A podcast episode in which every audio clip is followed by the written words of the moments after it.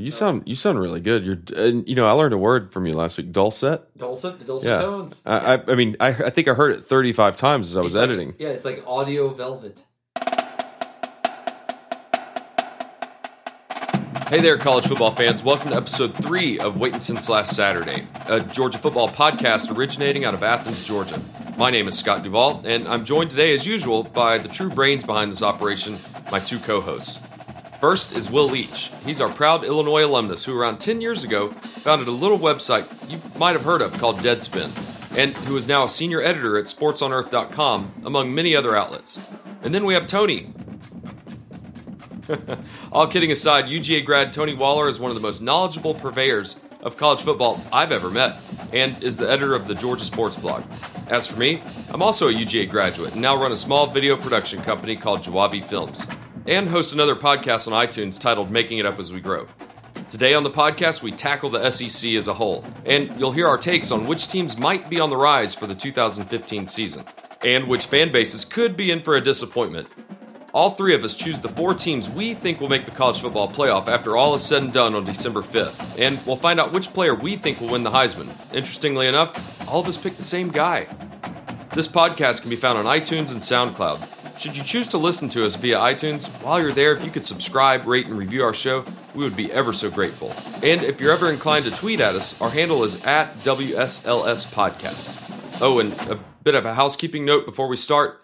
We have three microphones, but two of them so far refuse to work properly. so we're working with our engineer to get things straightened out. So if it sounds at times like we're broadcasting out of a metal shipping container, we're aware of it and we put a work order in for it. So without further delay, we hope you enjoy this episode as we break down the mighty SEC.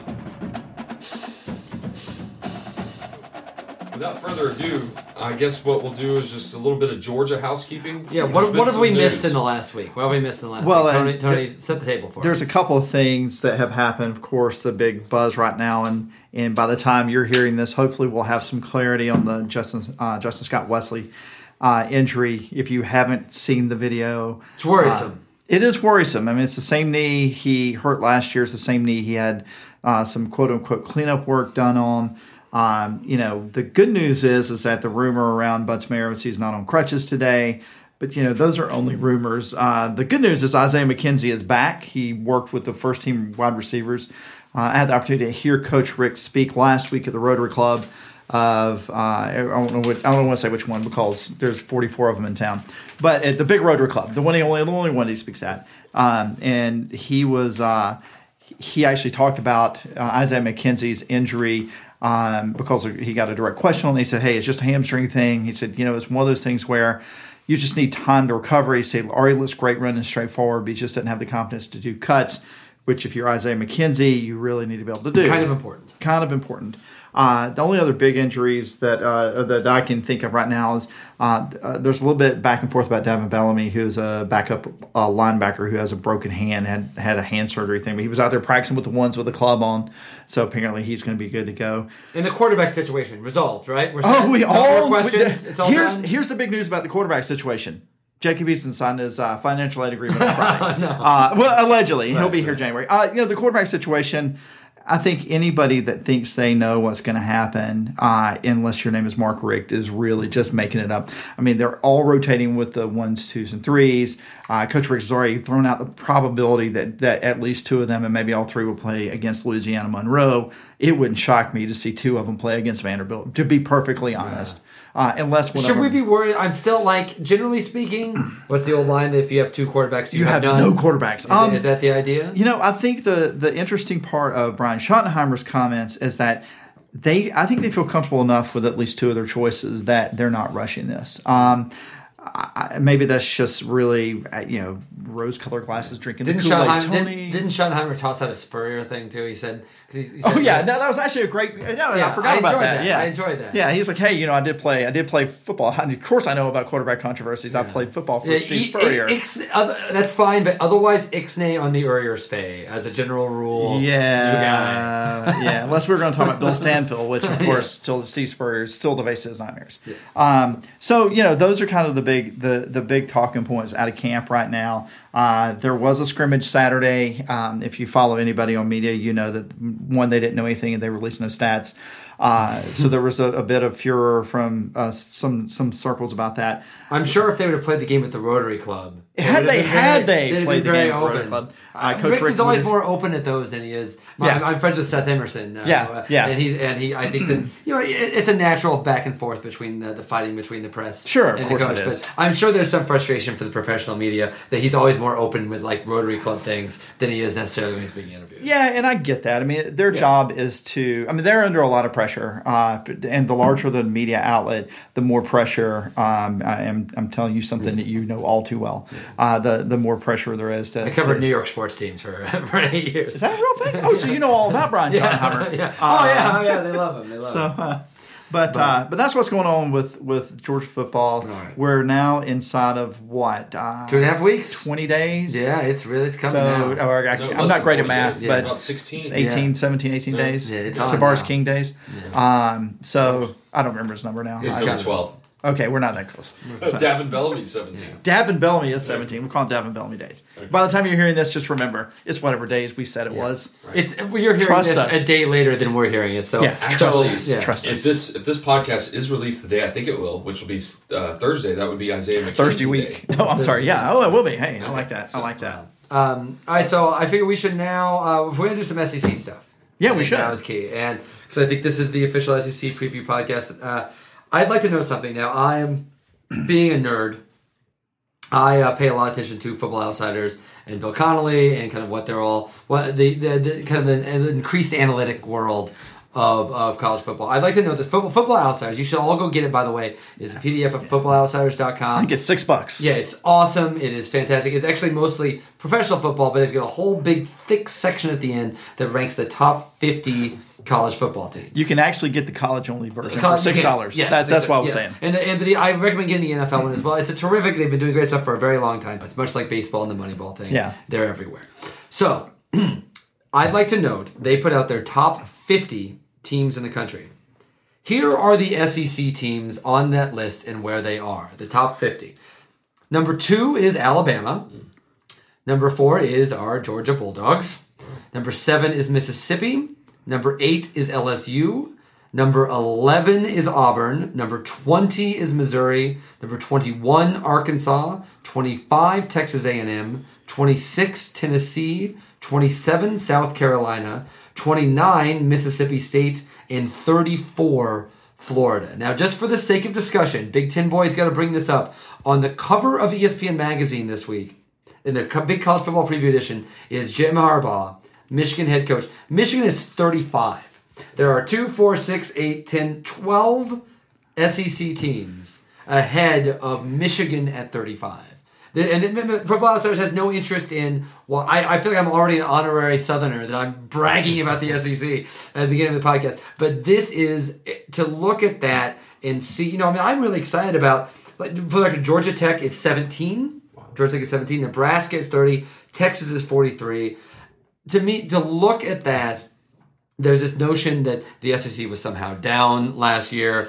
I find that pretty baffling in general, and I find it particularly baffling this year. When you look at this, whether they get a national champion or not, there's just so obviously the dominant conference. And I'll talk a little bit about the tendency to overemphasize bowl uh, last year's bowl games when we talk in a minute about uh, LSU. Uh, because there's a particular point of, of discussion about their new defensive coordinator in bowl games.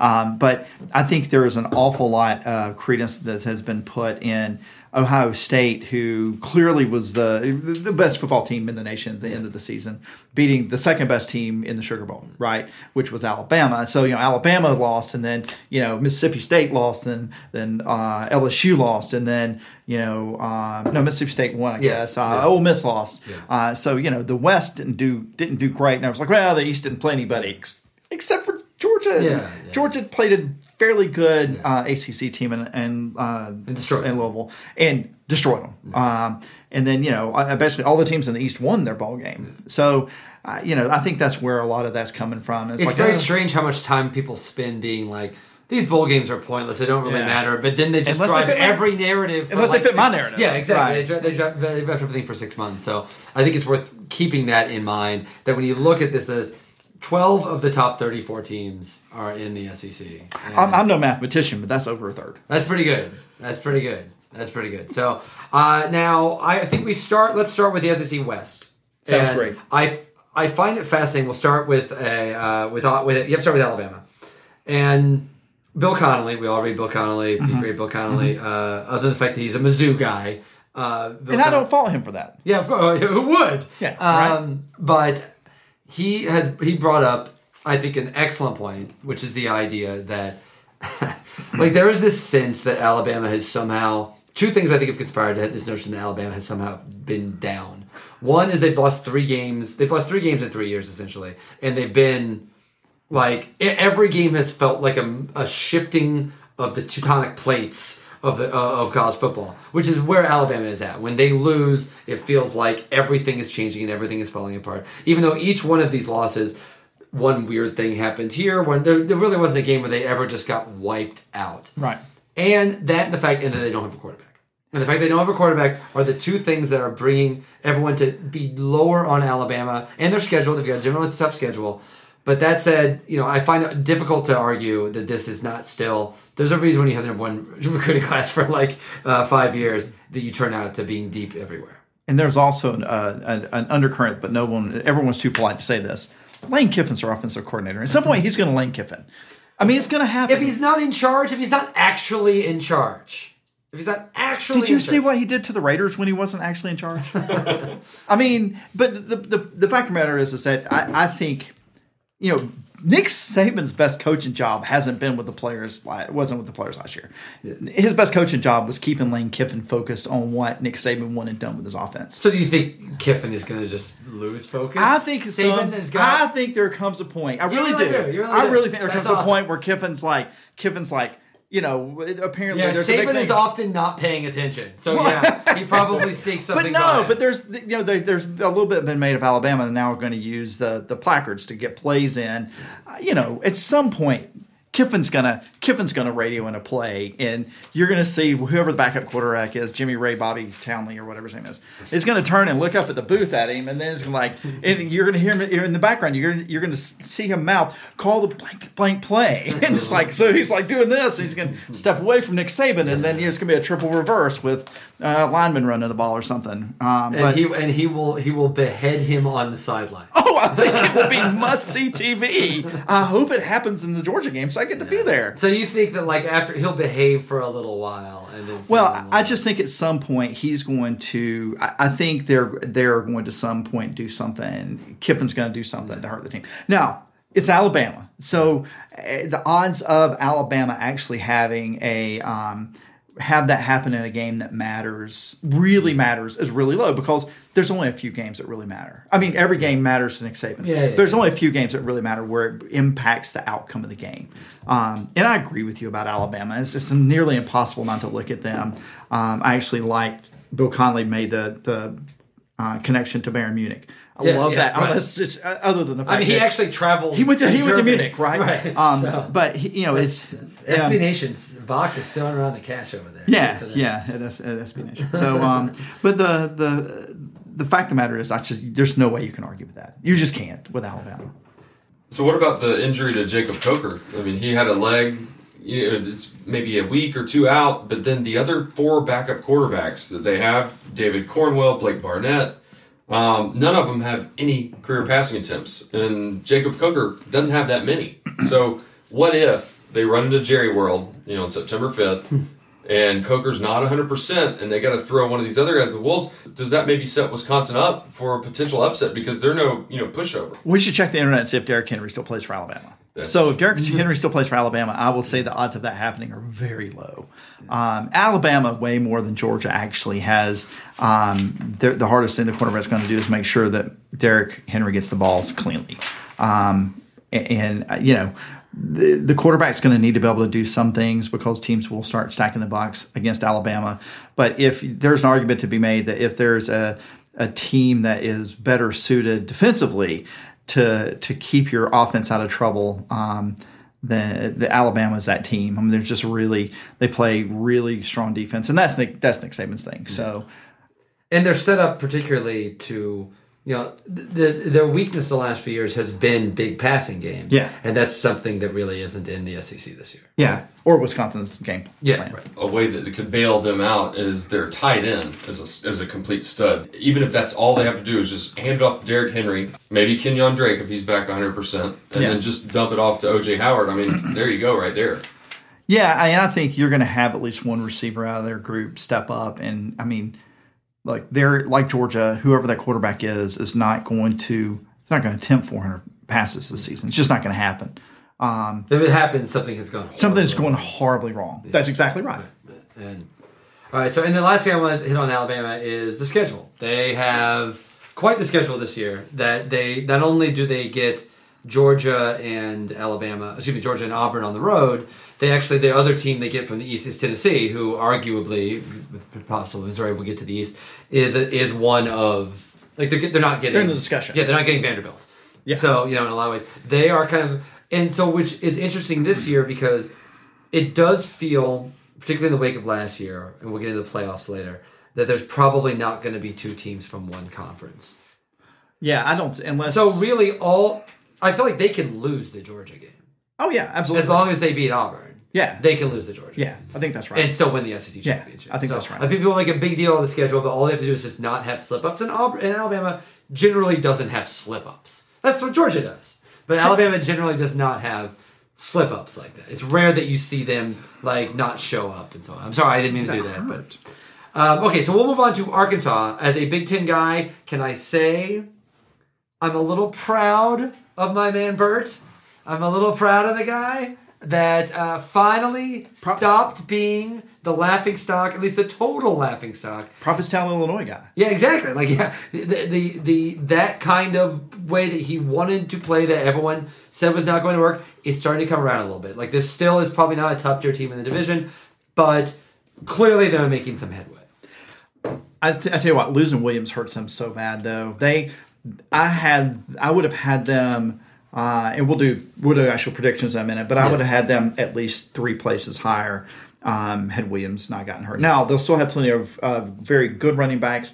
When you lose a guy that's your number one running back, and you know he's And out for is the regular yeah. season, And you're this is what you base your whole offense. Right. No, your offense. I mean, the whole idea behind Brett Ball is uh, is you have to have at least two really good power running backs, and they, they don't now. now. They don't. Yeah, and they, they had him last year with Alex Collins and Williams, and I think they were the only two that both went over a thousand yards for the same team. Yeah, So yeah. I mean, he'll be able to adjust. Does he still have that big beefy O line that he had last year? Uh, they've lost a couple of guys off that. Okay. Okay. But they're gonna, I mean, they're going to be replaced by other big beefy dudes. This is what he does. Yeah, that This is, this big is- beefy dudes. It's yeah, what big Brett wicked. Bielema does. It sounded different. Yeah. in But they do they do Your have a four, yeah. they do have a four game stretch, you know, where they're at or they're versus A and M at a neutral field. Is that at Jerry World? Yeah. Yes. Jerry World. Okay, and then they're at Tennessee, Yeah. and then they have a week off, and then they go back on the road to Tuscaloosa. Yeah. But then and then they have Auburn at home, and that's that's a tough stretch. That's a pretty tough stretch. Yeah. It's about as tough as it if, gets. If, if, if things don't go well, you know, okay, so say they beat A and M, Yeah. But if things don't go well in Knoxville, and then they have an off week just to think about how bad they See, I- played, and then how they've got to go to Alabama,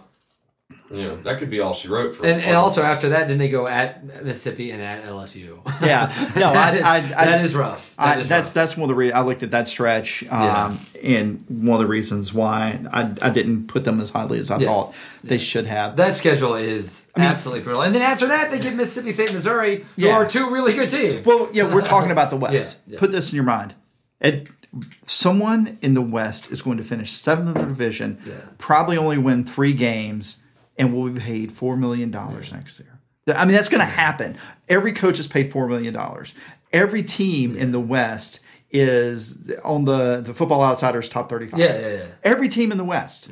I mean, the West alone is tougher than probably the top I, it's tougher than it was last year, and everyone said Oh yeah, yeah, last yeah, year yeah. that, that was. the oh, it's definitely thing. tougher. Yeah, and, yeah. It's yeah, certainly more. There's more parity, especially from two to seven. I love the idea that, this, that the regional Sports Illustrated cover down here is actually Prescott uh, from Mississippi State, the team that is consensus team to finish last. Yeah. in their division. Uh, and I think maybe down here people are just pissed because they, they had a dog. They had the bulldog. I don't think people the like that. Bizarro Bulldog. Yeah, The yeah, Bizarro yeah, Bulldog. yeah. So uh, that leads us to Auburn. Uh, uh, it's I feel like there's a Auburn is kind of a trendy pick to come out of the West, and honestly, I think that is almost exclusive. It's for two reasons. It's obviously uh, I feel like they have a new defensive coordinator. Agent don't- Muschamp. Ah, that's who it is, right? What'd you And- Agent Muschamp. yes, exactly. Uh, we've heard well done, comrade at Florida. Well Yes. done. well played. Um, though Kirby never really did that for us at Alabama the way he was supposed to. No. Yeah, I- Um, I can't talk about it. Yeah, sorry. Uh, but I really feel like the re- people reason people are people thinking Auburn is just because they're home against Alabama. Like I, I like like obviously they're talented, but that last game there's something people people are more into that than I think maybe they should be. Well, they also there a lot of people are looking at what Gus Malzahn has been able to do, seemingly with any quarterback he gets. Um, I mean, turned a former safety into you know, uh, uh, you know SEC third team quarterback last year. Um, and you know that's that's it's really interesting that that Auburn is being looked at as highly as they are uh, because in my mind Auburn is um, a, kind of a mirror image talent wise of Georgia. Uh, their defensive line is a little better than Georgia's, uh, probably a lot better right now, um, but their offensive line isn't. Um, they've lost some some pretty strong skill players. Uh, some some Duke contributors, Williams. Duke Williams. You know, who knows what's going to happen? What's the deal with what's And he's going to be there. Yeah, he got in trouble. There's a thing, and yeah, yeah. Who knows what? Who knows what's going to happen there? But the the fact of the matter is, is that Auburn is a trendy pick. I don't see it. One little interesting little factoid is you know they open against Petrino, obviously, and Grantham, so Which is just fun anyway. there, there's, yeah. there's going to be a lot of Georgia flavor. Former there. Georgia players Yeah, you've got Trey Matthews In Atlanta. Finally, In being- Atlanta. Yeah. Yeah. Trey Matthews, will finally not lose to Auburn. exactly, because he and Josh Harvey-Clemons, the two that. They're on opposite sides of the field. Yeah. Can you talk about this yet? Because they were the two. Give me a if- moment. If we Yeah. don't, if we haven't forgotten, if- I've tried to forget it, but the two that right collided. there. right there. Um, yeah, and you know the funny thing about it, and I think the most interesting player uh, of the of the three Georgia former Georgia players will be there will be um, Shaq Wiggins. Shaq Wiggins. Really? So yeah, yeah, because Shaq Wiggins is the one. If you don't if you don't remember, you should Google. Um, Nebraska 99 yard touchdown. Shaq Wiggins is the one who got utterly beat and was mad that his backside help never materialized, even though it wasn't supposed to. Um, you can see him running like 44 yards behind. Uh, it wasn't Ameer Abdullah, but it's someone like him who was running way faster. And you see it throw his hands. I mean, literally throw his hands up in the air. And, and that was everything I needed to know about him. And uh, then his, some of his comments when he left were just were just really, you know, you need to ask them, like the Georgia coaches, why he left, um, because it was clear he left because Grantham loved him, Jeremy Pruitt didn't, and, and do the math there, right? um, so you know, but it, that that's going to be a really interesting game. I mean, that is the ultimate, uh, probably the closest thing to a meteor game um, I can think of in my mind that doesn't involve SEC teams. Well, the tornado's already hit the Georgia Dome once. well, yeah, That's true. yeah. That's so maybe Georgia will win the basketball tournament this year if a tornado hits again. All right, staying in the ACC West, let's go. Up to, sorry about that. The SEC West. Uh, I've, I've been drinking since noon. Uh, we go to uh, to LSU. Uh, certainly, when you look at LSU, this is you know this is people have had Four- Fournette fever. Yeah, yeah. I can give your LSU review real simple. Yeah. Yada yada yada. Defense. Yada yada yada. Find a quarterback. Yada yada yada. Fournette. Yeah, that sounds about Pretty right. good. Nine and three. It is weird because you know I al- it feels like for whatever reason I put them. This is I mean you know this is LSU for crying out loud, and I find myself putting them a step below this year and frankly in general of both Alabama and Auburn. Um, you know, the thing about it is that so much of what has driven LSU's success over the past five years has been John Chavis. Uh, or three years, I guess, since or however long it's been, he's been there. Uh, with him gone, you have Kevin Steele coming in, and Kevin Steele, of course, is the punchline to to every Clemson, uh, West Virginia joke. You know, seventy points, but in reality, you have to be a little concerned about what's going to happen to the defense because you know, John Chavis is really that good a defensive coordinator. Uh, but Kevin Steele is actually a pretty good defensive coordinator. I mean, his defenses at Clemson were um, usually very strong, with the exception of playing uh, West Virginia bowl games. Um, you know, he did some pretty good work at Alabama. I'm, you know, Nick Saban you know, specifically said, "You have a spot on my staff." He made a spot on the staff for him. So you know, Nick Saban doesn't make many coaching mistakes. Derek Dooley, um, and I should be careful about saying that because in case Miss Barbara listens, and Of course, of course. course, bad stuff goes down. Oh, uh, I was on her show once, just as a side note. I was on her show once. I was on her show once when I first, uh, when I was doing a, a promotion for God Save the Fan. And it was, I just started dating Alexa. Yeah. And so, like, I think she, she so she said, I'll keep dating this guy because he was on Barbara Dooley's show. Right. And she was, at the end, I have to tell you, I, I was ready to mm-hmm. marry her. I was Oh, ready. Mi- Miss Barbara is oh. easily one of the three most charming people in the world. It's town. unbelievable. It's- It she is it just- was it is pure really- maple. it is just- sweetness coming out. Yeah, of her. but do not cross her. Oh, yeah. Do not cross. Her. I was her. nervous too because I was like the head of like the Evil Deadspin, and I'm talking to this very sweet Barbara Dooley. 'Cause I was still a Deadspin at the time, but she she could not have been. She she she, she told me at the end to give him hell. Yeah, I wasn't even sure who she was referring to. I think But I was just like, I'm on it. Them, those people. So So Tony, I've got one more question about LSU. okay. Um, it looks to me, I mean, I, I kind of scrolled through and looked at their schedule, and something stood out to me that was like so glaring I couldn't even believe it. Is uh, their trip to Syracuse? What is Cheers. what is that going to be like if, say, even like ten uh, LSU Cajun, like true Cajun tailgaters, show up to the Carrier Dome?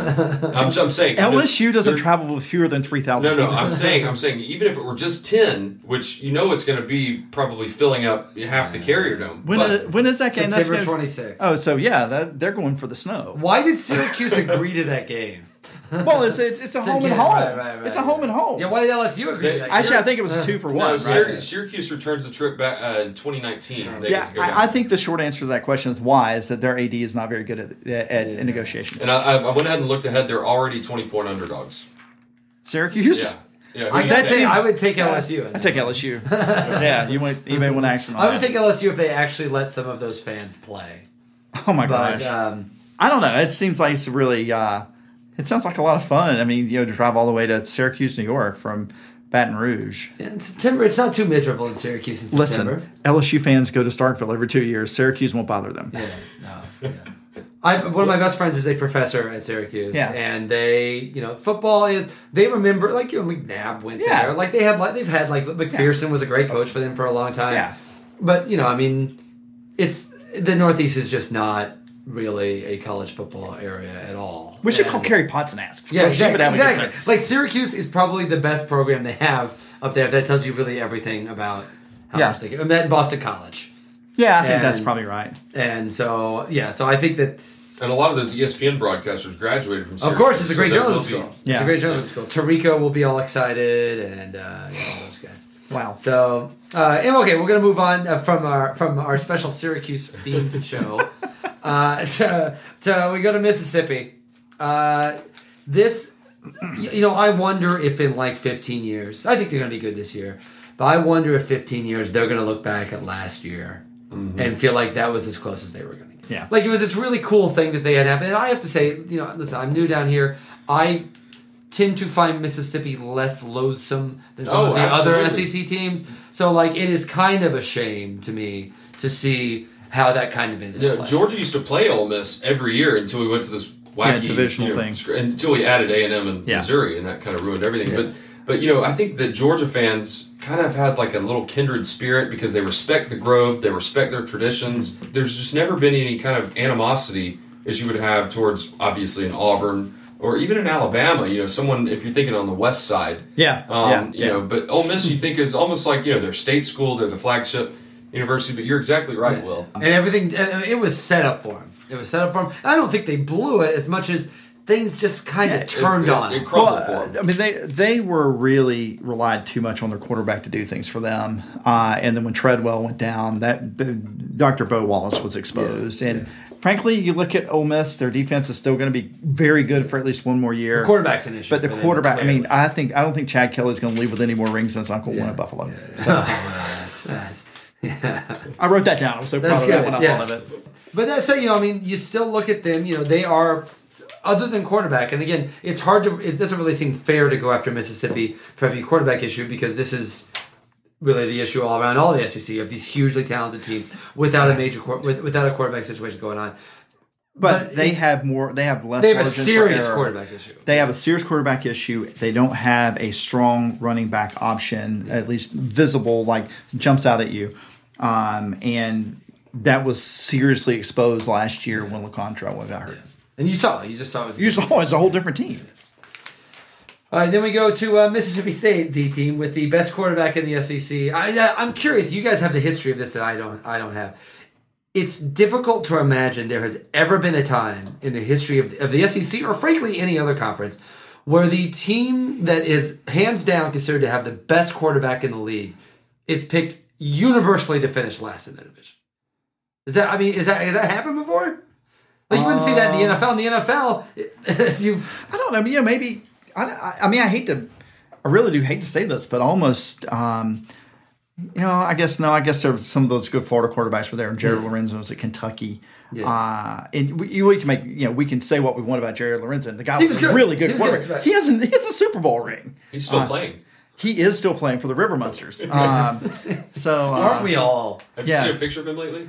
Yes, I have. I have. Uh, he should call somebody. He's kind of awesome about that. though. Like he was interviewed about it. He had a really great attitude about it. Like, Yeah. he seems like Yeah, we, pretty I mean, we talked about it earlier. We were Yeah. trading tweets earlier. The yeah, guy's you- really funny. Yeah, yeah. He's got uh, yeah. Tony's got a little bit of a tweet crush on Lorenzen. I do. I, I, I'm not think- ashamed to say that. I think more quarterbacks should wear numbers in the 20s also. Well, yeah, I, and I like quarterbacks that look like me, so um, that's always that's always a win. But but to me, Mississippi but Da- you know, the, the fact of the matter is, is Dak Prescott is getting a Heisman buzz at the same time his team is being considered Yeah. easily an easy seventh pick in, in the division. which is crazy. Right, right. It's crazy. So, But it's yeah. also probably right. How can it not be right? I mean, there's there's eleven questions on Yeah. defense. There's uh, nine and a half questions on offense. So, yeah, If Miss, I feel bad saying this because you know we're our teams in the East. If Mississippi State is in the East, I don't think they're the favorite, but certainly are they? Are they in the? Are they, do you put them in the top three of the East? No. I don't think so. They just don't don't. think so? I just don't think they have the. I don't think they have the the defense or other. I mean, will they make noise? Yeah, or could they upset uh, a Georgia, Missouri, or Tennessee? Probably. Um, but they're not going to. They would. I still don't think they win these. They just don't have the defense. They don't have the defen defensive talent, and they don't have the skill positions around Prescott. Is this the peak of Mississippi State? Yes. Is that we? Well, will, will they look back to last year? What? I mean, they were number one. Yeah. I mean, yeah. I mean, I mean, ra- like, is this they- the peak? Like, uh, is everything downhill from now? Yeah, like in oh, like ten years, will it seem hilarious in the same same way that it seemed hilarious that seems hilarious now that Vanderbilt and James Franklin was so good? Does it? Will it seem hilarious in in ten years that Mississippi State had? its It sure feels that way. What do you think, Scott? I, I totally agree. I mean, I think Dan Mullen, you know, rode that bell curve, and he was at the top last year, and I think it's going to just come back down a little bit, and he he might be sitting there wondering in a year or two from now, why didn't I jump ship when I could have? Yeah, I don't know that he's he's gonna be Glen Mason, uh, but I also feel like if he was going to make a change last end of last year would have been the time to do it. Uh, although you know it's hard to do when you talk a guy into come in there who intentionally came back and, and turned down the opportunity to go to the NFL. And It's you were number to- one. Like you were not. Yeah, right. Like come on, man. Like uh, Right. even if it does, if it even if it turns on him this year, he got Mississippi State, Mississippi State to number one in the country. Yeah, and I think there was a. I have to go back and look at their schedule, but if I remember right, there was a little bit of fool's gold in that, in that they um, they luck up and they. I'm bringing it for you, sorry. Thank you, I appreciate it. Because I can only talk for so long. Yes. You know, looking at their results. Oh yeah, they, yeah. They won you know, the, the win at LSU was the one that. Really yeah, they, they beat LSU. They went on. They beat Texas A and M. They they beat Auburn actually fairly handily, uh, and then they they pulled out that win at Arkansas, and that's when it looked like oh wow. They really are a pretty good team. Well, at the time, we didn't know LSU was going to be a run the mill team. We didn't know Auburn was going to be a run in the mill team. and they Right. certainly were around at that particular time. Yes, they absolutely were. They got better. Uh, yeah, they did. So, but you know, they got to the end of the season. Uh, they got exposed by Alabama, and then they got just housed by an Ole Miss team that was not the Ole Miss team at the beginning of the season. Uh, And they lost to Georgia Tech in the ball game, which is they- really all we need to say. really, it's just you don't even get me started. Come on, Uh, Dan Mullen. And then we wrap up uh, with uh, Texas A&M. They should be better because their defense should be better because it can't be worse. Um, although there are people out there to say that it can't be worse. The worst argument is because it actually can be. Um, but again, their defense should be better. Their offense should be. uh, Is it going to be Kenny Trill Hill great um, against South That's his, Carolina? that's a self-imposed nickname, by the way. yeah, you can't give yourself a nickname. Uh, uh, uh, Solid Purple has had a lot of fun. They call them QB Aggies. because he, Nice. they call him QB Aggies Nice. because he tried to come up with his own nickname, which I think is very clever. Yeah. Um, So the the storyline to watch there is their defense. See how much better it gets. If it gets a ton better and they don't shoot themselves in the foot three times a game offensively, they can make noise in the West.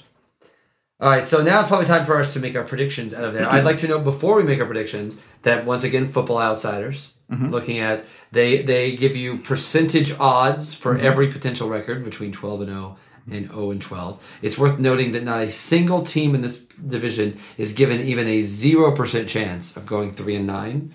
And only Arkansas, Mississippi State, and Texas A&M are given a three percent chance of going four and eight. Meanwhile, I think three quarters of the Big Ten is going four and eight. So, Really? um, but uh, so it's worth noting that that they have they give Alabama a thirteen percent chance to go twelve and zero. Okay. And a 32% chance to go 11 and 1. Okay. A 31% chance of going 10 and 2. So they're very up on them.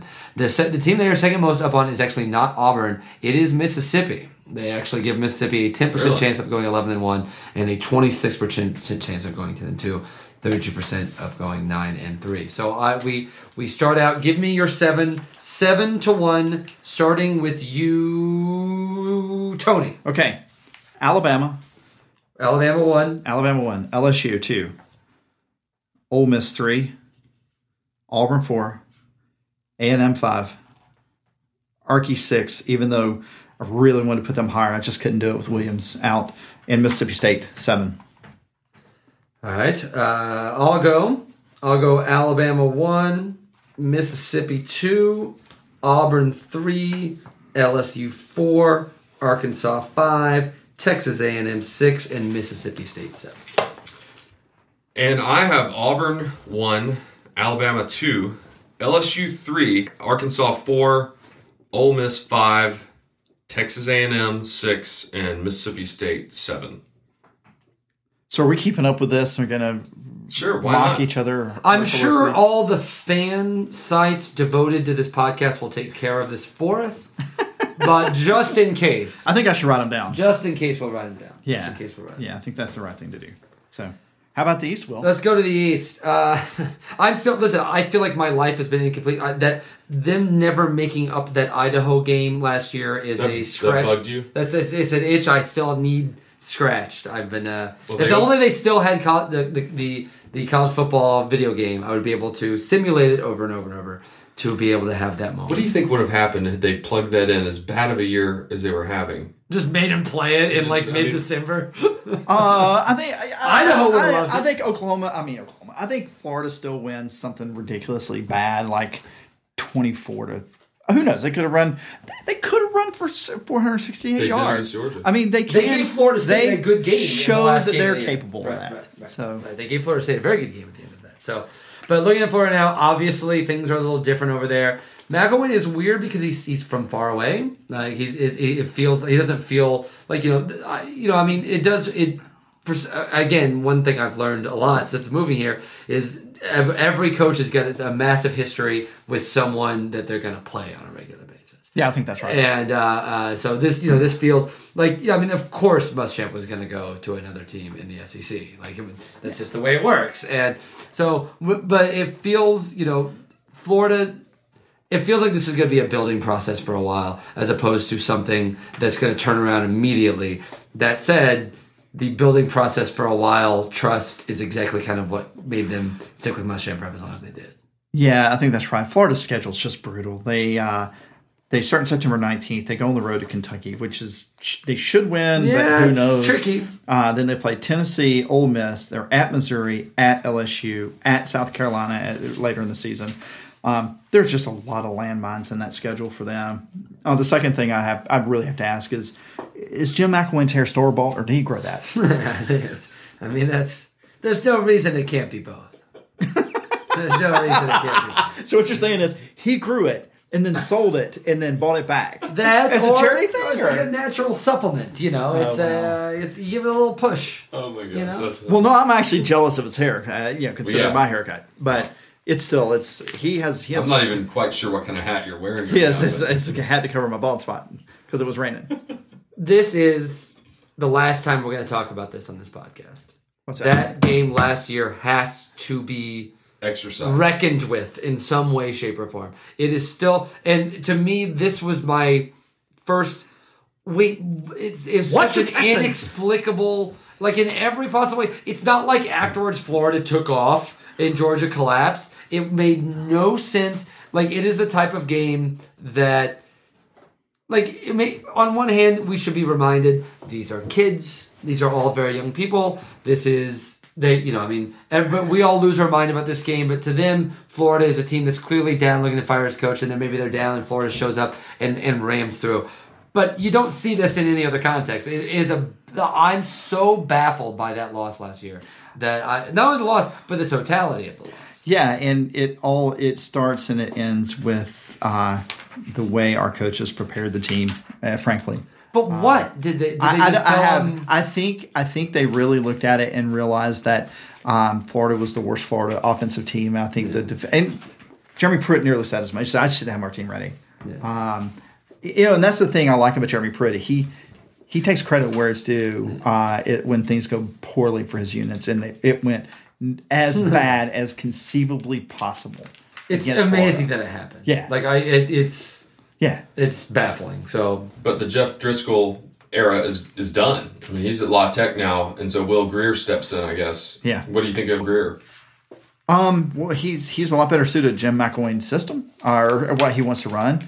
Um, so, uh, but he wasn't really recruited for that. So the the hard part about it is that you know they have so many holes on the offensive side of the ball that is really hard to get a sense of what they're going to be able to do offensively unless some you know Jim McElwain really is a miracle worker. Um, the situation he stepped into is so wholly different than the situation that that Urban Meyer stepped into um, ten years ago. It's just is it was night and day offensively. It just is. So, um, you know, Florida if Florida's schedule was a little easier for them, it, I might have a little more confidence in them doing you know making some noise in the East because the East, you know, f- uh, especially after the top two or three teams is really there really there's a lot of parity there um, before you get to Vanderbilt. So, Right, um, so you know, I, I think there's some things they could have done, but I, I just don't see it yet. well, my my shame is that I have still yet to go To to Jacksonville? Jacksonville. I haven't been this year. Is, You got my tickets. well, it's game four of the World Series this year, so Oh. I will not be there this year Oh, either. I see. Your your day job's going to get in the yeah, way. sorry, it's game four of the Oh. World Series. I won't be there. You know, this year they play on Halloween. I know. Yeah, I love And- it. And I here- love it. Here's something that here's something I'd like to propose to the UGA athletic department and Florida's athletic department. So if Jeremy Foley is listening, And we know Greg and Greg McGarity. Is, is yeah. listening. You know, um, last year was the first time that Georgia and Florida both wore their home jerseys. One wore red, Mm-hmm. one wore blue. Since it's on Halloween this year, black jerseys, orange jerseys. What do you think? No. All right, let's move over to Kentucky. Uh, I got my alphabet right there. Yes, Kentucky is next uh, in the alphabet. In the alphabet, I you know I feel like he is doing as good a job as you can possibly do with Kentucky. I say that knowing that they've had some good teams in the past, but the way that the SEC is now and as hyper competitive it is, I, I feel like he's doing as is, is all you could possibly hope for him to be pulling off. Yeah, and, and he's doing it the old fashioned way. It's, it's through recruiting. He's really raised their recruiting profile. Uh, and he talked a little, a little bit about facilities. I talked to a Kentucky fan the other day. They're almost done with those renovations at Commonwealth on the whatever side that is. I think the west side um, or south side of Commonwealth. Um, so you know the, they're building excitement there, but the the talent drop off from um, Georgia, Tennessee, and even Missouri and Florida is really precipitous to Kentucky and Vanderbilt. I mean, it just really And it's a rough year. Kentucky's weakness this year is probably going to be stopping the run. And it's Yeah. a bad Yeah. year. It's a bad year to have that It's a as your bad year to have that be your problem. Yeah, I think you're right. And so, and again, you know, last year they were a game away from a bowl. Yeah. One more win would have Yeah. gotten a bowl. They lost. Uh, uh, they didn't quite make it, but uh, they lost what their last two six. They lost the last six last year. So But it feels a lot. It's six and six. It's this team stealing. Looking at their schedule, it just feels that way. All right, that's enough for them, Kentucky. Hey, we go to Missouri. I I feel like as the, as the native Midwestern here, it's my job to uh, and uh, just let me give you my overarching notion of Missouri and what I thought was going to happen to them when they got to the SEC and what actually happened to them when they got to the SEC. I assume because Missouri, they're you know I have many friends. I work in journalism. I, Missouri's a great journalism school. I'm a Cardinals fan. I know tons of Missouri fans, and Missouri, in fact, played here um, two years ago during a Cardinals playoff game. Uh, that was that Mm-hmm. Yeah, night, so I saw yeah. tons of. Uh, I there's a lot of thumbs upping to people when then you know pretending to growl at them, uh, but. I thought they take a lot of pride in their football, and they've always seen themselves as the star-crossed team that should have won, like the fifth down or the random kick, the random kickball. Yeah. You know, they've seen themselves as a team that is at, in the upper echelon, but just never quite. They see themselves, frankly, not that different than Georgia in a lot of ways. And I thought that was going to get ripped out of them when they got to the SEC, and they would realize what level of a program that they're at and you guys have disappointed me because because as, as an Illinois guy, I love making fun of Missouri, and uh, they have hung in stronger than anyone could have expected. Going back to Bill Connolly, he had this great line. uh, He's a Missouri guy saying that like it's this weird dichotomy. Everyone talks about Missouri this year. They're like, wow, nobody ever gives Missouri enough credit. We always underestimate them. We got to stop doing that. I'm picking them third or fourth in the SEC East because, th- and this is this is a team that that keeps doing it. Last year of all years was not a year that should have happened. And part that's, that's because of Georgia, of course. But But they went they went seven and one in the conference. Yeah, and the schedule worked out Yeah, they didn't play really Alabama. nicely Right, for right. them. Uh, but you know, after you're in the SEC. The, the SEC schedule can't work out that nicely for you. Well, but you look at their schedule. Uh, you know, they won by one point at South Carolina. They pulled the quadfecta of return touchdowns against Florida. That game was over nine minutes into the game. Um, you know, they they went on the road to Texas A and M, uh, and then you know pulled out a squeaker against Tennessee and a squeaker against Arkansas. Um, you know that team was i think Connolly made the point that team was um, statistically was like so close to the edge of being you know seven and four uh, but they that's you also have to give gary pinkel credit after that loss to indiana everybody everybody thought wow they're going to finish sixth in the division i mean And that loss in the end was fluky in and of itself. It was like that was crazy. kind of a weird game. But yes, you still, regardless of how you lose to Indiana, it's bad if you lose to Indiana. yeah yeah i think that's right um, But for what it's worth, the schedule is not. It works out for them kind of again this year. they get tennessee at home uh, they uh, they have to go on the road to Georgia, but they who who their Geor- Western at teams? Georgia, at Arkansas. Their got- Western teams are Arkansas and, And uh, Mississippi State. State. So home. yeah, Like those So- are winnable games. yeah, those are winnable games. So you know that's on on on schedule alone. You have to think uh, Missouri is going to be to make some noise. in the If they're able to beat Georgia, Yeah. like they did the last time they were in Georgia, yeah, I think they're going to win the East. Like I do. Like I, yeah, I think I think gonna that's win. altogether possible. Yeah. I think it's So- altogether possible. But I don't think they're going to be Georgia here. I just Well. I didn't think they were going to two years ago either. So, oh, but they were clearly a better team two years ago. Well, I just think they were. better, better. Yeah. so, but nevertheless, you know, here they are again. You guys have not put them in the place, their place that I, I kind of expected you guys would. So, Well, Georgia did. They shut them out in Columbia last year, but Yeah. then you know, then Georgia goes and right, does what they did. exactly. Does what Does what they did. Yeah. Yeah, So- that's, that's, that's, Yeah, that's actually that actually true. sums up pretty well. Exactly what they did. Okay, so um, one of the things I printed out to prepare for this um, was um, Travis Haney, the Okay. ranking of Okay. the SEC coaches based on coaching stability. Yeah. The stability situation. Yeah. 14 obviously was Derek Mason. Well, I think that's yeah, right. that's I mean that's clearly You mean the number 14. Titans receiver? Yeah, yes, yes, exactly, exactly, exactly. I, he may be next. I don't know what he's up to these days. But, you know, I mean, the number one question that's going on with South Carolina, you saw at the end of last year, it's amazing how quickly. Remember, I mean, we've forgotten that, uh, that was last year was supposed to be Spurrier's year. That was supposed to be the year going in. Yeah. Everyone was so excited about them coming in. Like, like this is finally the team he has. He's going to break through, and maybe that's when he retires. And then halfway through the year, like, wait, is he going to retire because he can't take this crap anymore? And you've seen him be weirdly defiant.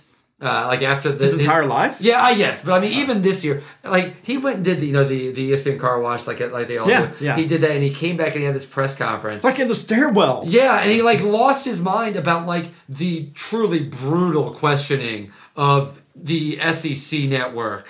Like he like like nobody believes in us. Everyone's taking us out, and it, it was almost like this sign to people that like no, I'm still fiery. I've still got the fire in the belly on this, but I'm not sure he does. And I, you know, maybe he's got one more surprise left. But this looks like a team. Uh, like this looks like the end of the line for him, and maybe even for them.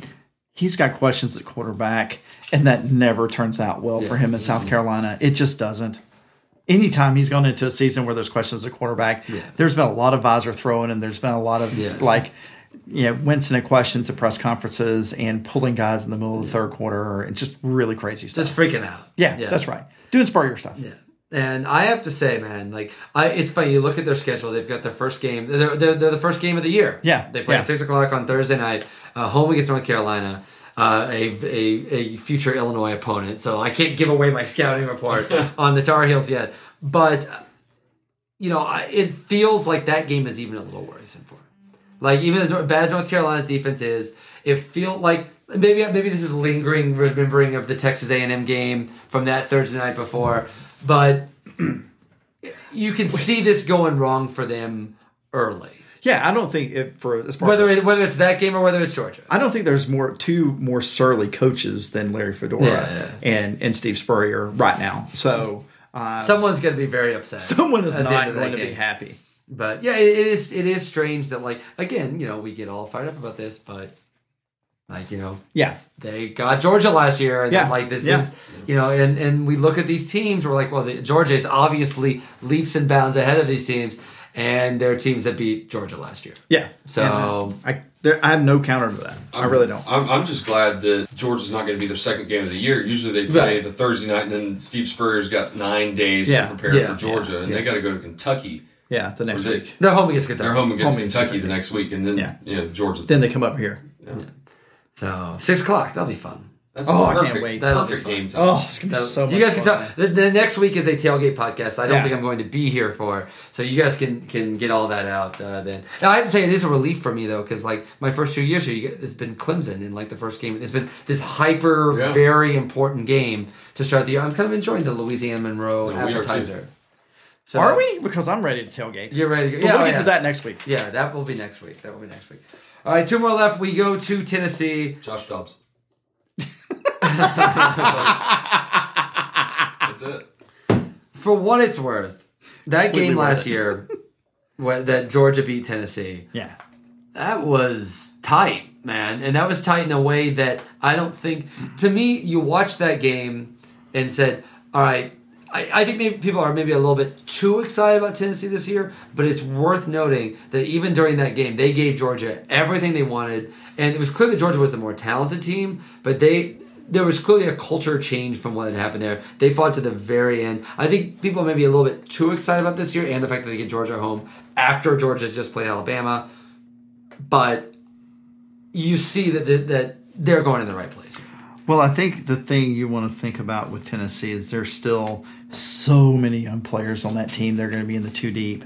Um, I mean, I don't think there's any doubt that Butch Jones stays at Tennessee. That the Volunteers are going to become a legitimate contender on the in the East race next year and the year after. Their down period is about over.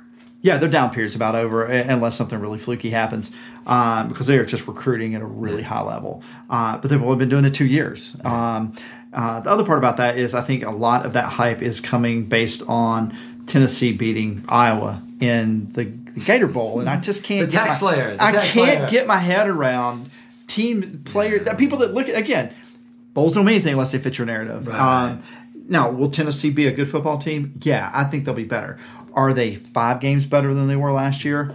Whew, that's a real hard thing to see. They are the trendy pick, though. Like Oh, it is. gosh, really- yes. And it is funny. It's a good thing to kind of remember when I read over this stuff. Like realize how much of preseason predictions are just done by by people just going through the schedule, being like, "Oh, Georgia's at Tennessee," and they play Right. them right after. Right, Alabama. but well, you know the thing is, is that the the the flip side of that is Tennessee gets Arkansas, which will be a bruising team, Yeah, yeah. although not Right nearly as dangerous as they, they would have been with Williams. But they will they will have a bruising. I mean, that is a very actually a very interesting game for Tennessee and Arkansas because it really matches up to like the hot like the, the oh this is what the cool kid this is what the hipsters in Brooklyn are picking.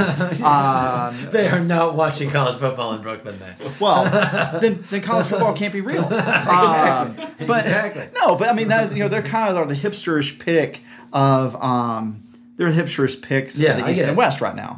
Um, so that game is the week before uh, the Georgia Tennessee game. They're both going to be beat up. They're both going to be beat up. I think. Yeah, I think that's probably right. Uh, I just it's it's hard for me to get my head around uh, Josh Dobbs being anything other than a pretty good serviceable quarterback Yeah, because yeah. he's still going to be behind an offensive line that is um, a little bit of a patchwork spit and duct tape. I'm fascinated by that September 12th game, Oklahoma at Tennessee. I think Yeah. we will get a pretty good idea On both teams. on both teams, Yeah. without question. That's like the perfect kind of early season game where it's not Yeah. like you know, it's it's not necessarily even a rivalry game. It's just Yeah. like a perfect like those teams are about around, and it's at Tennessee. I feel like if that were at Oklahoma, it would tell us less. But Yeah. Oklahoma at Tennessee, that sounds pretty exciting. yeah. And we end with, uh, oh, it's cute. It's Vanderbilt. Uh, clearly, speaking of teams that had their little moment, it is what it what it's hard to imagine a team falling off that much, even with a coaching change. Are, is this who they are forever, what, or is he just that bad of a coach? Well, I think you got two things that happened. One, um, James Franklin just absolutely decimated their recruiting class. I mean, left there was there was no one in the pipeline because he had a class he had his class wrapped up, Yeah. and then he took a quarter of them to Penn State with him. Uh, so they really played some catch up and going and getting guys that uh, had really no business playing SEC Yeah. football. Um, the the second thing that happened is yeah, Derek Mason is not a very he is the he is the Stanford version of Will Muschamp. He's just not. How did they get it that wrong? Like, Um, I don't know. I, I you know I haven't really talked to anybody that can say anything with any definiteness, but I think everything you need to know is he had to fire both his coordinators, so it really makes you year. question After first year, yeah. right? It really That's makes you question. It is, but it makes you question what's his ability to be CEO of a complex organization. I mean, a great coordinator, uh, no doubt whatsoever is about his ability to pay attention to one unit, but then you start paying attention to everything else, and some some guys just don't have that. yeah. that home loss to Temple, thirty-seven to seven. Yeah, to start. and it wasn't that close. Yeah, that's a bad sign. Yeah. that's a bad sign. They they did beat Charleston Southern, and Charleston Southern is not. No, boy. Yeah. So Yeah. um, that's probably all I need to say about Vanderbilt. Now, Scott, you, I, I, you, you've been breaking down Vanderbilt film. I think there's a lot to. Uh, All, the only thing I thought of when you were talking about this, the way that they're kind of going down, it seems like that hill. As I was thinking, Woody Widenhofer era, maybe again. You know, maybe maybe Uh, Pope, or Bobby Johnson. Bobby Johnson. Yeah. I mean, you know, Tennessee, uh, Tennessee's uh, Vanderbilt's rightful place in the SEC is kind of to play spoiler. Um, and, Anchor yeah, down. and- well, let's let's not even talk about their media intern problems. Uh, but they, uh, you know, I think their their legitimate place is because they they they face some structural issues that they they're not going to be able to compete. I mean, they're who they compete with for talent are Notre Dame, Stanford, um, maybe Duke. Um, although there's some argument there to be made, and uh, and then the one off, you know, the um, was Robertson that Georgia is inter- really interested in, but it's also considering Stanford, Notre Dame. Um, you know, those are the kind of guys that Vanderbilt. they got to pick those off. They got to pick those off, right? And and for the past uh, until James Franklin, Stanford, Notre Dame got those guys. Uh, What was the kid out of Buford that went and ran football? Uh, Walker uh, for for Notre Dame. Um, uh, the big lineman that went to Stanford that Georgia really really had almost had locked down until the last minute he went to Stanford. Um, you know, those are the kinds of guys that, that James Franklin convinced to come to Vanderbilt. Um, and Derek Mason can't. I mean, he just won't. Uh, so, you know, we've talked about Vanderbilt probably Way too long. 25 minutes longer Yeah. than I think we Yeah. should have. But Yeah, well, I've been listening to a lot of Vanderbilt college po- podcasts. Have so you? I've, Yeah. uh, I've, I've got a lot in the brain. that's interesting. All right, so let's finish up. Our, let's do our seven for the SEC East. Tony, start us off. I got to go with Georgia. Uh, I don't see. I just uh, when when you're making preseason projections, you just kind of have to uh, hold your breath and hope what you see in front of you actually materializes. Uh, I still want to say Missouri. Um, their schedule is a lot easier than Tennessee's, um, and it's also they've shown that they can survive in in that system. Uh, Tennessee, then South Carolina um, Florida, Kentucky, and Vanderbilt. Florida's schedule is just brutal. We talked about it a few minutes ago, and it's just if their schedule wasn't it's so so tough, I might even put them above South Carolina. But if Tennessee and, and Kentucky are going to finally break their streaks against Florida this year, All right, you and I are very close. I have uh, Georgia one as well. I have Missouri two as well. I have Tennessee three. I have Florida four, South Carolina five, Kentucky six, and Vanderbilt seven. And I'm and for what it's worth, I am very tempted to put Kentucky above, above South Carolina. I feel like that thing could bottom out this year. Scott, I've got UGA first. I've got Homer! Uh, hey, I mean, but here's here's the thing. I've got UT second, and for some reason, Tony, tell me if this makes sense. I keep having visions of 2007 for this season. You know, remember when we lost? We got we were down 28 nothing at halftime to Tennessee. We Tennessee just I'm going to have to burn this room now. Tennessee, Tennessee just could not lose. Well, there's two of the important things. Willie Martinez coaches for them now, so we And get John to run Jansen. and we get to run play action. Um, I think that's all I need to say. Okay. But I mean, certainly if Georgia has just lost to Alabama and then Tennessee wins that We're game, being optimistic. Tennessee is without question in the driver's seat. Yeah, I think that's but, right. But I'm not. Yeah, but I'm. I'm not. I'm. We'll just see. We'll have to see what happens. Yeah, we're trying to be optimistic. Yeah, Exactly. yeah, yeah. 'cause Who else do you have? gonna If Georgia loses both of those games, Oh. yes, there's uh, Tennessee. We'll just, we'll just end the podcast right there. Drop the mic, literally. Um, I've got Missouri third, Florida fourth, South Carolina, but Will's trying to convince me to drop them a little bit. And then Kentucky and Vanderbilt. I mean, no surprise there. I think really just the differences are the flip flopping between Missouri and Tennessee. yeah, I think that's probably right. I want to. I forgot to do this before we did that. The uh, the football outsiders win probabilities. We'll look at just Georgia. Would you take football outsiders gives Georgia a six percent chance of going twelve and zero? I have to say that like six percent chance is that's not terrible. That's better than I thought it would have been. That's that's not terrible. Uh, a Twenty three percent chance, one in four essentially, to go eleven and one, which is going to get you in the SEC championship game. I'll take easily. that. And thirty four percent at ten and two, which might also get you in the SEC championship. game. yeah, and which will be a, maybe a later question that we'll we can discuss of whether ten and two and a win in the SEC championship game gets you in the playoff is a fascinating question. Uh, and then 25% 9 and 3, 10% 8 and 4, and then 2% 7 and 5. So there's a 0% chance this team isn't winning at least six games. All right, now it's time for our playoff. Time to really get serious now. Time to get really, really get serious. I will start us off because I haven't started us off yet at all. As soon as I find my page. I my, here are my picks. I think there will not be two teams from one conference. No, I think yeah, that, of I think that I think I think the fact that conferences keep getting shut out is going to be reason with their their statements to the contrary. This is going to go to eight. I Yeah. think I and either that or the conferences are going to go to four.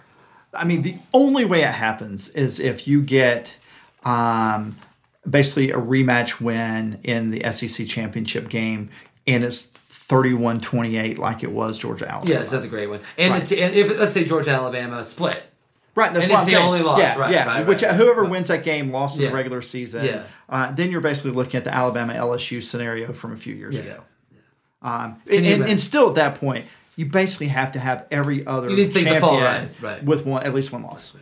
So, uh, so here are mine. Uh, one is Ohio State. I just, I, I feel like if you're not picking, and I don't know who you guys picked, but if you're not picking Ohio State, You're not paying in there, attention. like you're just being needlessly contrarian. Like Yeah. you're just, you're just being silly. There's no way. Michigan State is actually not bad this year. I think they're a but, good team. But the, Ohio State's so much better than Ohio State would be favored to win the SEC. I think pretty. Yeah. And uh, Yeah. Um, so, uh, two, I actually have TCU. I feel like TCU may very well go undefeated this year. I can actually see that for them. I don't think that conference is that great. Uh, I see that happening. Uh, three, I feel like it is Notre Dame. I'm actually picking Notre Dame to make it this year, and I think they I think they could end up going undefeated in this. And four, I think is going to be whoever wins the SEC, SEC championship game. And I am. This is my first year on this podcast. I'm picking Georgia to win that game. So I'm picking Georgia in the playoff to be what Alabama in ranked, ranked what? What? what I'm putting them four because I'm assuming Does it maybe I- matter? I'm, No, I- no, no, not at all. Not at all. Uh, basically, what you're doing is you're picking Georgia to make to win the SEC. Citrus championship. Bowl Yeah. uh, '92 rematch. You're picking them to win the Yeah, SEC championship. I like game is what you're doing, and I think that I think the SEC is going to be messy enough. eh, But Georgia has the. That's why a lot of people have Georgia as a higher, more likely to win the SEC than Alabama. Not because it's necessarily better than Alabama, because they have a clearer ride to the SEC championship game, which gets you into the playoffs. So Yeah. I'm picking Georgia in that game. Yeah. so there you go. I'm not a homer though. I'm not even from here. All right. Well, that He doesn't even play golf. I do not play golf. I do not own clubs. You guys, people are wait. You're wasting time. You could be spending downloading stuff. illegal things. Anyway, go ahead. Not things that people doing things illegally, just downloading things that you're not. You know what I'm saying? Maybe let you keep talking. No, kill this mic. All right, so I've got number one. Will mm-hmm. I'm with you. I got Ohio State. Yeah. You know, I think that the quarterback situation is like an embarrassment of riches over there. I mean, so is it going to be T.J. Barrett or is it going to be Jones? I think it's gonna be Jones. Yeah, I mean, I think it's gonna be Jones. But you know, oh, I'm getting ahead of myself. I almost I almost started talking Heisman stuff there, Mm, but we're going to do that in a second. Um, number two, I believe in the men of Troy. It's his second year there. I mean, Yeah. think about what happens to coaches and Year two. teams in the second. Year two. Yep. Um, and so for three, I've got the Horned Frogs. My mom is a TCU alum. I grew up kind of semi pulling for the Horned Frogs, and so I'm going to go with uh, TCU. You know, really, and I think that the Baylor TCU winner could possibly slip into that because they're going to feel so bad for what happened last year, and if they are undefeated, either one of them could slip into that spot. Yeah. Um, and then four, I've got it hyphenated, or I got a I got a forward Slash, slash, slash. yeah, and I've got Auburn, Georgia, and I think the winner Winner of that, right. that's who's going to play. Well, the you have to pick one. game. I know, and I'm going to pick Georgia, of course. Um, and then what I have? Do you want me to break it down even further? no, we just need the four. Unless you want, unless you're really. Oh, I'd, desperate. I'd, I'd gone another direction. oh, you want to keep going? You want to see Yeah, wins? Oh, yeah, okay. because I, I was didn't sitting think there of doing thinking, like I mentioned to Tony a second ago, Georgia versus Ohio State, a four-one So match. you're taking them. You're taking UGA at four also. Yeah, I'm taking I'm taking UGA at four, and then I'm I'm envisioning what it would be like Georgia versus Ohio State. You know, last time they played was '92 Citrus Bowl, Kirk Herbstreit's last game, um, and I've got Ohio State beating Georgia. And- I can't argue with that. Yeah, yeah, and so then USC TCU, Yeah. of course, USC beating TCU Yeah. for a matchup of USC versus Ohio State, which would be amazing. And I did get this hot stat uh, today, which kind of made me, you know, think that I was on the right track. Was that Ohio State has lost seven times in a row to USC, Uh huh. and so I think USC. When, when when's the last time that happened? what last the, the last loss against the Southern Cal. I don't know. You, you, No, I'm a- just curious. You know the answer? Yeah, I have no idea. No, I don't know. Uh, But I but I think that it's been it's been a long many time. many years since Yeah. Ohio State beat USC, and so you know I think that uh, every writer like Will is going to love writing about you know you know the glitz and the glamour of LA coming back, and I think it's going to be a gradual build, and you know by mid season, I mean it's not going to be like Reggie Bush era Pete Carroll USC, but you know uh, Kessler's back. Is Snoop Dogg's son on the team? I think no. I think there are no longer any rapper sons. playing Okay, Yes. so so football. Yes. Diddy's son is off UCLA. yeah, then I think they're all cleared out. They're all I, I cleared out. think I, I, I think your scholarship is pulled when you beat down a coach with a kettlebell. Yeah. That's I think that's part Hey, of the speak for yourself. that's part of the NOI. I think it's part of the letter of intent. Yeah, yeah. Was that was that P Diddy that did that? I think that's Yes, right. yes. But so yeah, so we're talking USC. So yeah, I think um, USC takes it. You know, the number two ranked team at the end of the year upsets the number one ranked team, and you know we as Georgia fans, we pat ourselves on the back and feel pretty good about getting the playoff. But then we continue the flogging in the off season of like, why can't we break through? Uh, that's another question I'm curious after we get yours, Tony, is whether a playoff appearance would make people enough people happy. But we don't have to get into that yet because it hasn't actually happened yet. So we don't Right. discuss it yet. Um, All right, let's hear your four. Okay, well, I, I'm not going to argue with Ohio State. They're just going to be, even if they slip up and you know somehow lose to Michigan State or whatever happens, they're going to win That Virginia Tech game. that Virginia Tech game. Um, you know, I, I I'm like you, TC TCU Baylor winner, and TCU gets them in Fort Worth. So I, I just I flipped a coin there and went with TCU. Uh, frankly, I, either team could go, but it's TCU. Um, and I'm not doing mine in order uh, Yeah, that's all right. by any stretch of the imagination. Um, you know, I spent the most time looking to see who uh, my third and fourth team were. Um, I, I'm going to say the SEC winner goes by default. I um, I'm going to pick Georgia just because I think our defense is going to be that good. Um, we're going to we match up really well with Alabama. Um, I, you know, I'm worried about the Auburn game just because they're going to be probably rolling defensively. I'm worried about Tennessee uh, because of you know they they are a pretty good team, but if we we have the kind of schedule where even if we lose one game in potentially two games, which is probably a whole nother podcast, uh, we could still get in the playoffs just because our schedule is going to be really that tough at the end. When you look at it at the end of the season, I just think it will be. Um, so you know, I think we'll, we win the SEC and we we you know we go. If, if we don't, eh, whoever wins the SEC does. Um, and then my four teams UCLA. oh. I hate picking UCLA. Uh, I have a lot of good friends who are Southern Cal guys, um, but you know I, don't think Oregon's going to quite be back uh, where they were last year. Um, but UCLA returns virtually everyone except for their quarterback uh, off a team that was actually pretty good, especially at the end of the season.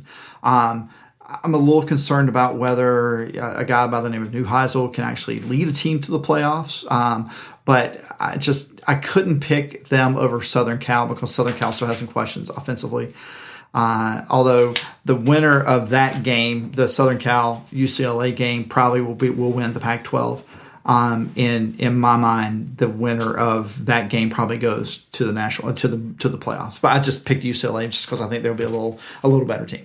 So it's good. We all four of us uh, have the ACC out Yeah. uh, entirely. I actually have the Pac-12 out as well. But I'd like to know, in case there was any doubt, whether or not this is a Georgia podcast. all three of us. I, I struggled with it, Will. I really did. Um, you know, the, the Alabama, the, probably the second best Alabama team in Saban's time was the was the team that beat Notre Dame. Um, and I was at that game, and we literally stood toe for toe to toe with them. Um, I I don't think Georgia has this mystique of Alabama problem that people think we do. I just don't. A lot of people want to point to that game, the blackout game. Um, that was kind of the game. Uh, that was the start of Mark Richt changing who Mark Richt is. I think it was. I think he went back after 10 and looked at that game and, and saw everything that he had done wrong as a coach up to that point in his career and, and really started retooling. Now, does that mean we'll beat Alabama? No, I don't. I don't think it does. But we match up great against Alabama. Um, I think they're going to have the same questions on on offense that we do. I think our defense matches up great against their offense. Um, and I think we can beat them twice, frankly. All right. that would be fun. Yeah, that would be fun. uh, and that's that's why I picked Georgia. I, again, I spent a lot of time Oh, on yeah, Georgia, Alabama because I, you know I, I wanted to be. I, I'm not objective about UGA. I, I will not pretend to be, but I try to be objective in these picks because you know someone's going to make We're some comment on. Twitter. It's, We're it's actually totally this this. will actually be in the out in public soon. Um, but you know the. I, the playoff, the playoff thing. I'm not. A, I'm not the biggest fan. I wish we'd go back to the old free for all bowl and let's have let's have let's have four national champions. Auburn would like that. And um, but you know, I, I but if we're going to do the playoffs, I think I think you have to reward teams. One quick note about the ACC: there is no team in the ACC that's going to run the table. There's just not. Florida State's not good enough. If you're talking about starting Everett Golson, there is just no team. Um, you know, and I really looked at. The, I really looked deeply at that that conference to see if there's somebody there that could. Well, Notre Dame's playing an ACC kind of, sort of schedule. Kind of. And then and then I looked at Notre Dame. That was the other team that I really went. I really spent a lot of time looking at. Um, It sets up well for them. it year. sets up really well for them. They have a couple of tough games. Uh, the Miami game's a little bit of a pitfall for them. They have Southern Cal. Uh, Boston College, for some reason, always plays them Yeah, really well. Uh, I think it's I think it's the Mar- Marians versus the Jesuits. Um, but you know, I think it's just one of those things where um, they ha- I think they have to go undefeated to get in. Yeah, I and I just don't think they do.